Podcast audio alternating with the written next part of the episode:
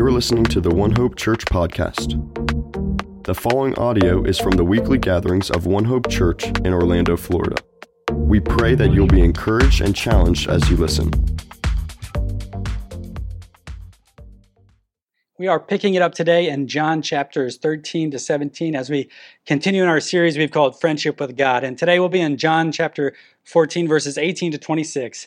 And uh, Jesus has some of the most profound things to say today. I mean, this text, uh, of all the texts in Scripture, is, is one of the most saturated with the Trinity. The reality is of God as Father, God as Son, and God as Holy Spirit. And when Jesus has to say today, fundamentally changes uh, our relationship with God, the disciples' relationship with God. And, and, it really has the power to change the world, it has the power to change how we live.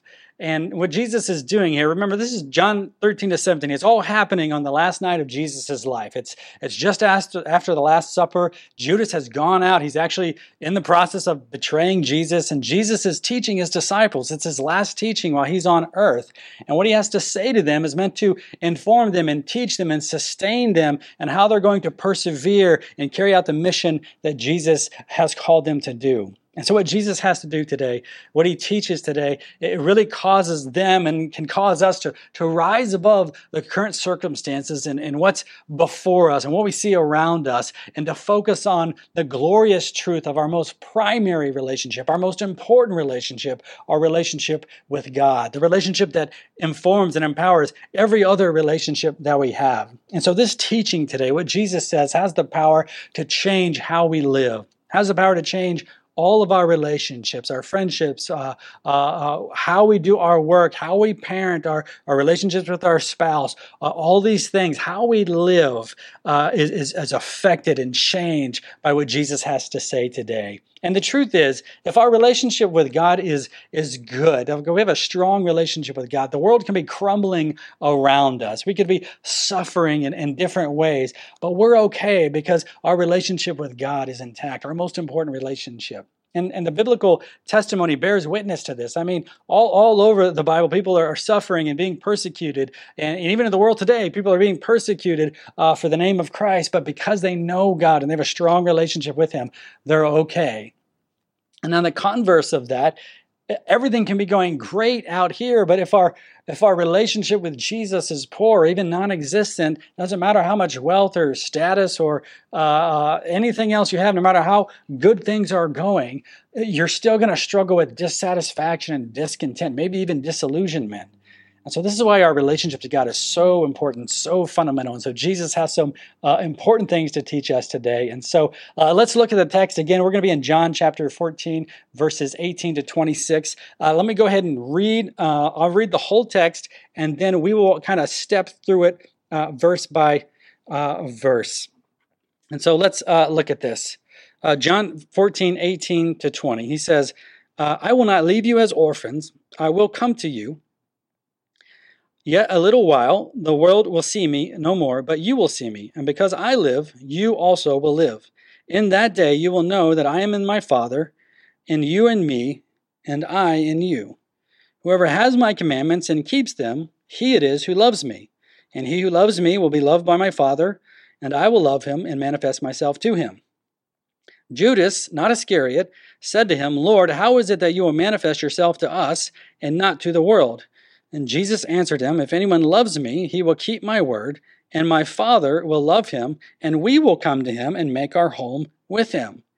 Whoever does not love me does not keep my words, and the word that you hear is not mine, but the Father's who sent me.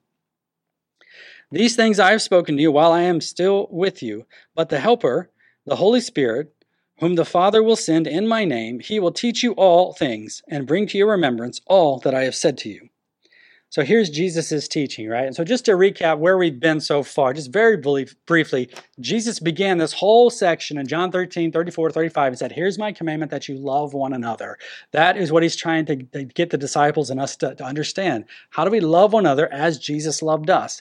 And then he goes on and begins John 14 and says, I'm going to the Father. I'm going, but I'm going to come back. I am the way to God. I am the way to uh, uh, to, to heaven, to, to experiencing God and, and being with Him forever. Uh, and then he says, I am God. The Father's in me, and, I, and I'm in Him. And so we're the same. And, and then he said, if you trust in me, if you trust in these things, you're going to do the same works that I did. And then he talks about praying in the name of Jesus. Uh, and we talked about that last time. And then he comes to this section. And so if you remember last time, we talked about what does it mean to pray in the name of Jesus? And we said at its core, we pray in the name of Jesus by virtue of our union with Christ. And that's really what Jesus is unpacking today. What does that look like? And so let's look at this uh, text together, just verse by verse. Let's just step through it and see what we see. Here he says, first off in verse 18, I will not leave you as orphans. So again, he keeps coming back to this truth that I am going but I will come back. I'm going. I'm not going to leave you as orphans. I'm not going to abandon you. I will come to you. And the question is, well, how will he come to us? What is that going to look like? He goes on, he says, Yet in a little while the world will uh, see me no more, but you will see me. Because I live, you also will live. And his disciples are probably saying, Whoa, what is he talking about? In a little while, uh, what do you mean? We're not going to see you, but we will see you, and the world won't see you. Um, what does it mean? I will live, uh, you will live. And um, you know, we have the benefit of, of, of, of knowing what happens. They didn't know what was going to happen. But here's what Jesus is saying. He's he is talking about his physical resurrection, right? He's going to die. Uh, he's going away. Nobody's going to see him, and he's going to rise from the dead in three days. And he's going to reveal himself. He's going to appear to who? To his disciples, to those whom he chose, not to the world, but to those who he chose. So that's the immediate fulfillment of what he's saying. I'm going to come, and you're going to see me. The world's not going to see me, but you're going to see me. But then he says, because I live, you will live. And this means he's not just talking about his physical resurrection. He's talking about more than that. He's talking about Pentecost. He's talking about how Jesus is going to come and be present with us, which we'll see as we uh, move through the text here. But what he's saying right here is he's talking about because I am going to resurrect, you too can live a resurrected life. You can live in a new way, by a new power, with a new heart. He's talking about uh, union with Him. He's talking about being a new creation. It's the same thing that Paul's talking about in Romans 6. Let's look at that real briefly as, as Paul's talking about um, what it means to be united to Him. He says this Okay, we were buried therefore with Him by baptism into death, in order that just as Christ was raised from the dead by the glory of the Father, we too might walk in what? A newness of life. Same idea there. For if we've been united with him in a death like his, we shall certainly be united with him in a resurrection like his. And so, what Jesus is saying here, what Paul is saying, is that there is a resurrection life. It's what the Bible calls being made alive in Christ. A theological term is to be regenerated. Uh, it's what Jesus talks about in John chapter 3. He says, uh, uh, You have to be born again. You have to be born from above. You have to be born of the Spirit. That's how we become spiritually alive. And it's based on, founded on the resurrection of Jesus. And so because Jesus, Jesus says, because I'm going to resurrect and I'm going to be living, I'm going to be living forever, you too will live. In fact, you too will live forever. And so this is a this is a, a promise that Jesus is saying. I'm going to die, I'm going to go, but I'm going to come back. I'm going to rise from the dead. And because I rise, because I'm living, you're going to live. And I say, well, what does that, what, what does that, uh, what does that look like? What do you mean? And that's why he says here what he says next. And one of the most astounding claims of the Bible. Let's read it. John um, 14 20. He says, In that day, uh, we'll just change that to 20. Uh, in that day, in what day? Uh, in the day that you're alive because I'm alive. In the day that you're living because I'm living. In that day, you will know. You're going to know, you're going to understand that what? That I am in my Father and you in me, and I in you. And the disciples are probably thinking, what, what, what is he talking about? This is the profound reality of our relationship to God now. That we are in God and God is in us. It's, a, it's just an unfathomable thing to think about. I mean, it's just an amazing statement that God the Trinity, God the Father, God the Son, God the Holy Spirit uh, is dwelling inside of us for those who believe, for those who've trusted in Jesus. That he died for our sins and removed that which kept us from God, and he opened the door so that God could dwell in us and we could be with God. I mean, it's amazing. I am in the Father, and you are in me, and I am in you. And what that means is that we've been included into the Trinity itself in some mysterious, profound way. It means we belong. It means we're with God and God is with us. And that is the most powerful truth that we can have. And this has been God's plan, his goal, his hope for the beginnings that, that he would be our God and he would dwell with his people and his people would dwell with him. Now he's dwelling in us because of Jesus, because of what he's teaching here, because of the cross, because of the resurrection, and because the sending of the Holy Spirit. Everything has changed. That's why this is so important what Jesus is passing along to his disciples. And that's why it's so important for us to understand what is he talking about? What does this mean for us? And so think about the implications of that. God is living inside of you if you put your faith in Jesus. God, the creator God, the most powerful being in all the universe, the God that knows everything, has the power to do anything with just a simple word. He's with us. He's living with us. He's inside of us. And furthermore, He loves us. He's for us. And He wants a relationship with us. That's what this is about. It's intimacy with God. It's friendship with God. It's what this, this whole section is really about. How do we walk with God, grow in our intimacy with God? And when we do that, it changes everything. It changes how we live. And so maybe you say, well, I don't experience that. If that's true, then why don't I experience more of God's presence or power in my life? I mean, what is that supposed to look like? Good question. Jesus is actually going to answer that question with what he says next here in verse 21. Let's look at what he says. He says, whoever. Now notice, no qualifiers there. This is open to anyone, whoever. And by the way, this verse 21, this is, he's just making a statement of fact. He's saying, this is what it looks like. Here's what uh, me being in the Father and you being in me and, and I being in you, this is what this looks like. Whoever what? Has my commandments and keeps them, he it is who loves me. And he who loves me will be loved by my Father, and I will love him, and I will manifest myself to him. What is he saying here? Whoever has my commandments, let's just break it down by each part. Has not just knows them, but understands them. Whoever has my commandments. What are the commandments? What is what is he talking about? Well, everything that Jesus taught, everything he's te- teaching in uh, the book of John, uh, in John 13 to 17, uh, what he teaches in the other Gospels, the Sermon on the Mount, the call to go make disciples, all these things, everything that Jesus commanded, but it's summarized in, in what he said in John 13, 34 to 35. Here's my commandment that you love one another just as I have loved you. And so that's his command. So whoever has it understands it and keeps it. And we said last time, keep is, is it is obey, but it's more than obey. It's guarding, keeping, preserving, uh, protecting, treasuring. When we treasure Jesus' commands, it's not hard to follow them. And so whoever has my commands and keeps them, that's the one that loves me. Jesus said that's what loves love looks like. This is what love looks like in a friendship. That's what love looks like. You do what I say. You love me. You do what I say. You're doing what I what I ask you to do. That's love. And if we're loving Jesus, it says, well, then um, we'll be loved by the Father, and I will love him, and I manifest myself to him. Now, does this mean that our that, that God's love for us is contingent on our obedience? I don't think that's what this means because we see elsewhere, and we'll see later, God, it's not that we love God, but God loved us. You know, I mean, John 3 16, God loved the world by sending his son. And so there's nothing we can do to earn God's love. I think what he's talking about here is experiencing God's love more. We want to experience more of God's love and power and presence. What's the answer? Well, we love Jesus and we do what he says. And when we do that, we experience more of the Father's love and we experience more of Jesus' love. And then he says this profound thing. He says, and I'm going to manifest, I myself, it's emphatic here in the Greek, I'm going to manifest myself to him. You say, what does that mean? I mean, this word manifest can mean reveal. It, it can mean um, to appear or even to uh, perceive something. It's a it's an interesting word. And say, well, what does that mean? What, what do you mean you're going to manifest your, yourself? Well, good question. This is what Judas asks next. So, verse 22, Judas, not Iscariot, just important to note that. Uh, he said to him, Lord, how is it you're going to manifest yourself to us and not to the world? He said, How does that work? What, what are you talking about, Jesus? What, what do you mean? Well, and then Jesus, well, he answers them. And it's going to sound like he's saying the same thing, but he's he's not saying exactly the same thing. See, he had just stated a, a, a fact. This is what this looks like. The one having and keeping, that's who loves me. Now he's giving a conditional statement. This is what this looks like. Here's what you do. Here it is. Jesus answers them. If anyone, notice again, no qualifier there, anyone, if anyone loves me, here's what it looks like. He will keep my word. Keep. Okay, treasure my word. Now notice he says my word here, not my command.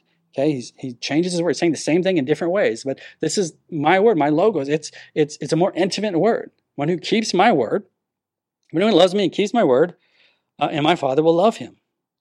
Okay, and we will come to him and make our home with him. Whoever does not love me does not keep my words. And so he's answering Judas's question. Here's, here, here's how I'm going to manifest. Those who love me, they're going to keep uh, my word. And then he said, what does he say? He says, the Father and, and me, the Father, God the Father, God the Son, we're going to make our home with you. And the word there for home is the, is the word mone, which is the noun of the, of the verb for meno, which is to abide or to dwell or uh, uh, to have a dwelling. Okay? And so he's using, again, the noun form. So it's just like to abide versus to abode. It says God the Father, God the Son, they're going to make their abode. They're going to live, reside, dwell in us. But the one who doesn't uh, love me he doesn't keep my words, and therefore we're not dwelling with him. That's how Jesus reveals himself to his disciples, those that love him, but not to the world. It has to do with loving God and keeping his word. And so that's how we experience more uh, of God's presence and power. That's what that's how Jesus is manifesting himself, revealing himself to us. It's, it's an internal, there's a there's a there's a indwelling experience there. And it's really it's really profound. Um, and so then he goes on. He says, The word uh, that you hear is not mine, but the Father's who sent me. Again, he's just underscoring the Trinity. Like, I only tell you what the Father's telling me. You know, we're one. And then he gives us the summary. He says, These things, everything I've just said to you, these things I've spoken to you, while I am still with you. Okay? That's important. While I'm physically still with you, before, before things are going to change here, I'm telling you these things. But here's the change when the Helper, when the Holy Spirit, whom the Father will send in my name, he will teach you all things and bring to remembrance all that I have said to you. So now we bring in the Holy Spirit God the Father, God the Son, and God the Holy Spirit. And it's important, right? He's sent in the name of Jesus. In the name of Jesus, the Holy Spirit. It's the Spirit of Jesus. Okay, it's the Trinity.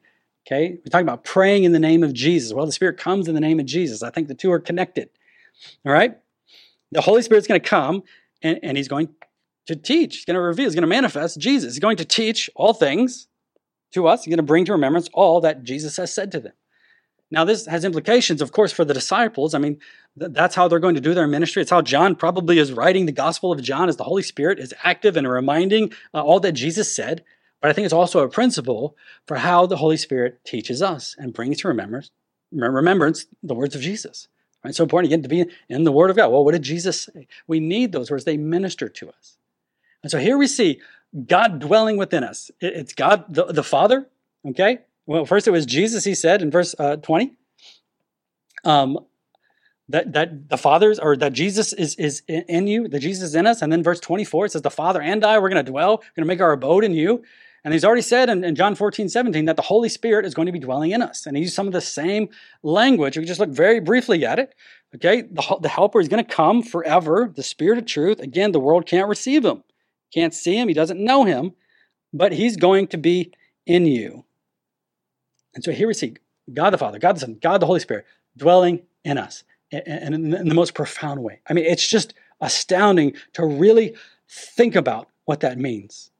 And this is Jesus' answer to how he's going to manifest, how he's going to reveal himself to us. I'm going to be dwelling in you. You're going to experience my love. You experience the love of the Father. And say, well, how do we do that? I mean, what does that look like? How, how do we do that? Well, here's what he said. Here's how you experience more of God. You love Jesus and you do what he says. You love Jesus and you do what he says. but, but again, just think about the implications. God dwelling in us. I mean, powerful prayer, doing the works of Jesus, reaching the world for Christ, having a zeal for evangelism, living as new creations with new power, loving people with a supernatural love that's not our own. So, how do we do that? How do we experience that? I want that. I hope you want that. How do we do that? We love Jesus and do what he says. It really is that simple. You say, well, how do I love Jesus more? I know I'm supposed to, I know I'm supposed to love Jesus, but what does that look like? How do I grow in my love for Jesus? And here's my question for you. Uh, how do you grow in your love for anything? You have a movie that you love. What do you do? You watch it. You invite others into it. You think on it. You dwell on it. You enjoy it. You get a meal that you enjoy. You go and you enjoy it. You, cons- you, you know, you, you consume it. You taste it. You spend time with it. You invite others into it. A book that you read or an experience or whatever it is. The key is it's the same with Jesus. To love Jesus more, we got to spend time with him. We got to look at him. We got to love him. We got to marvel at who he is and what he's done. In fact, John wrote a letter First John, he wrote three letters, but the same writer that wrote the Gospel of John, he wrote First John. And in First John 4, he really unpacks this for us. What does it look like? How do we grow in our love for Jesus? And how is that all uh, connected? And so let's just look at this. I'll try to do it real brief, but there's so much here. It's so profound. And John just uh, says it better, better than I could, but you'll see a lot of the same themes here. He begins, Beloved, let us love one another. Okay, that's the command. Why? For love is from God, it finds its source in God. Uh, whoever loves has been born of God and knows God. Okay, relationship there, been born of God, being born again, again, being made alive, regeneration, all, all the things, same things we were talking about in John uh, chapter 14. Anyone who does not love doesn't know God because God is love. That's where our source, that's how we love because God loves us. Uh, in this, the love of God was made manifest. It was revealed to us. Why? God sent his only Son into the world that we might live through him. Okay, because he lives, I live, we live. In this is love, not that we loved God, this is so important, but that he loved us. How did he love us? He sent his Son to be the propitiation for our sins, the gospel. Jesus died for our sins and he rose. He died to reconcile us to God and he rose to give us a new life and the Holy Spirit and all these things we've been talking about to make us spiritually alive. Beloved, if God so loved us, then we ought to love one another. Okay, we love with the same love that God has loved us. No one has ever seen God. If we love one another, God abides in us and his love is perfected or completed in us. This language of abiding again. This is union language, united to Christ. Again, John 15, we'll see this a lot. Abiding in him, him abiding in us. That's the connection.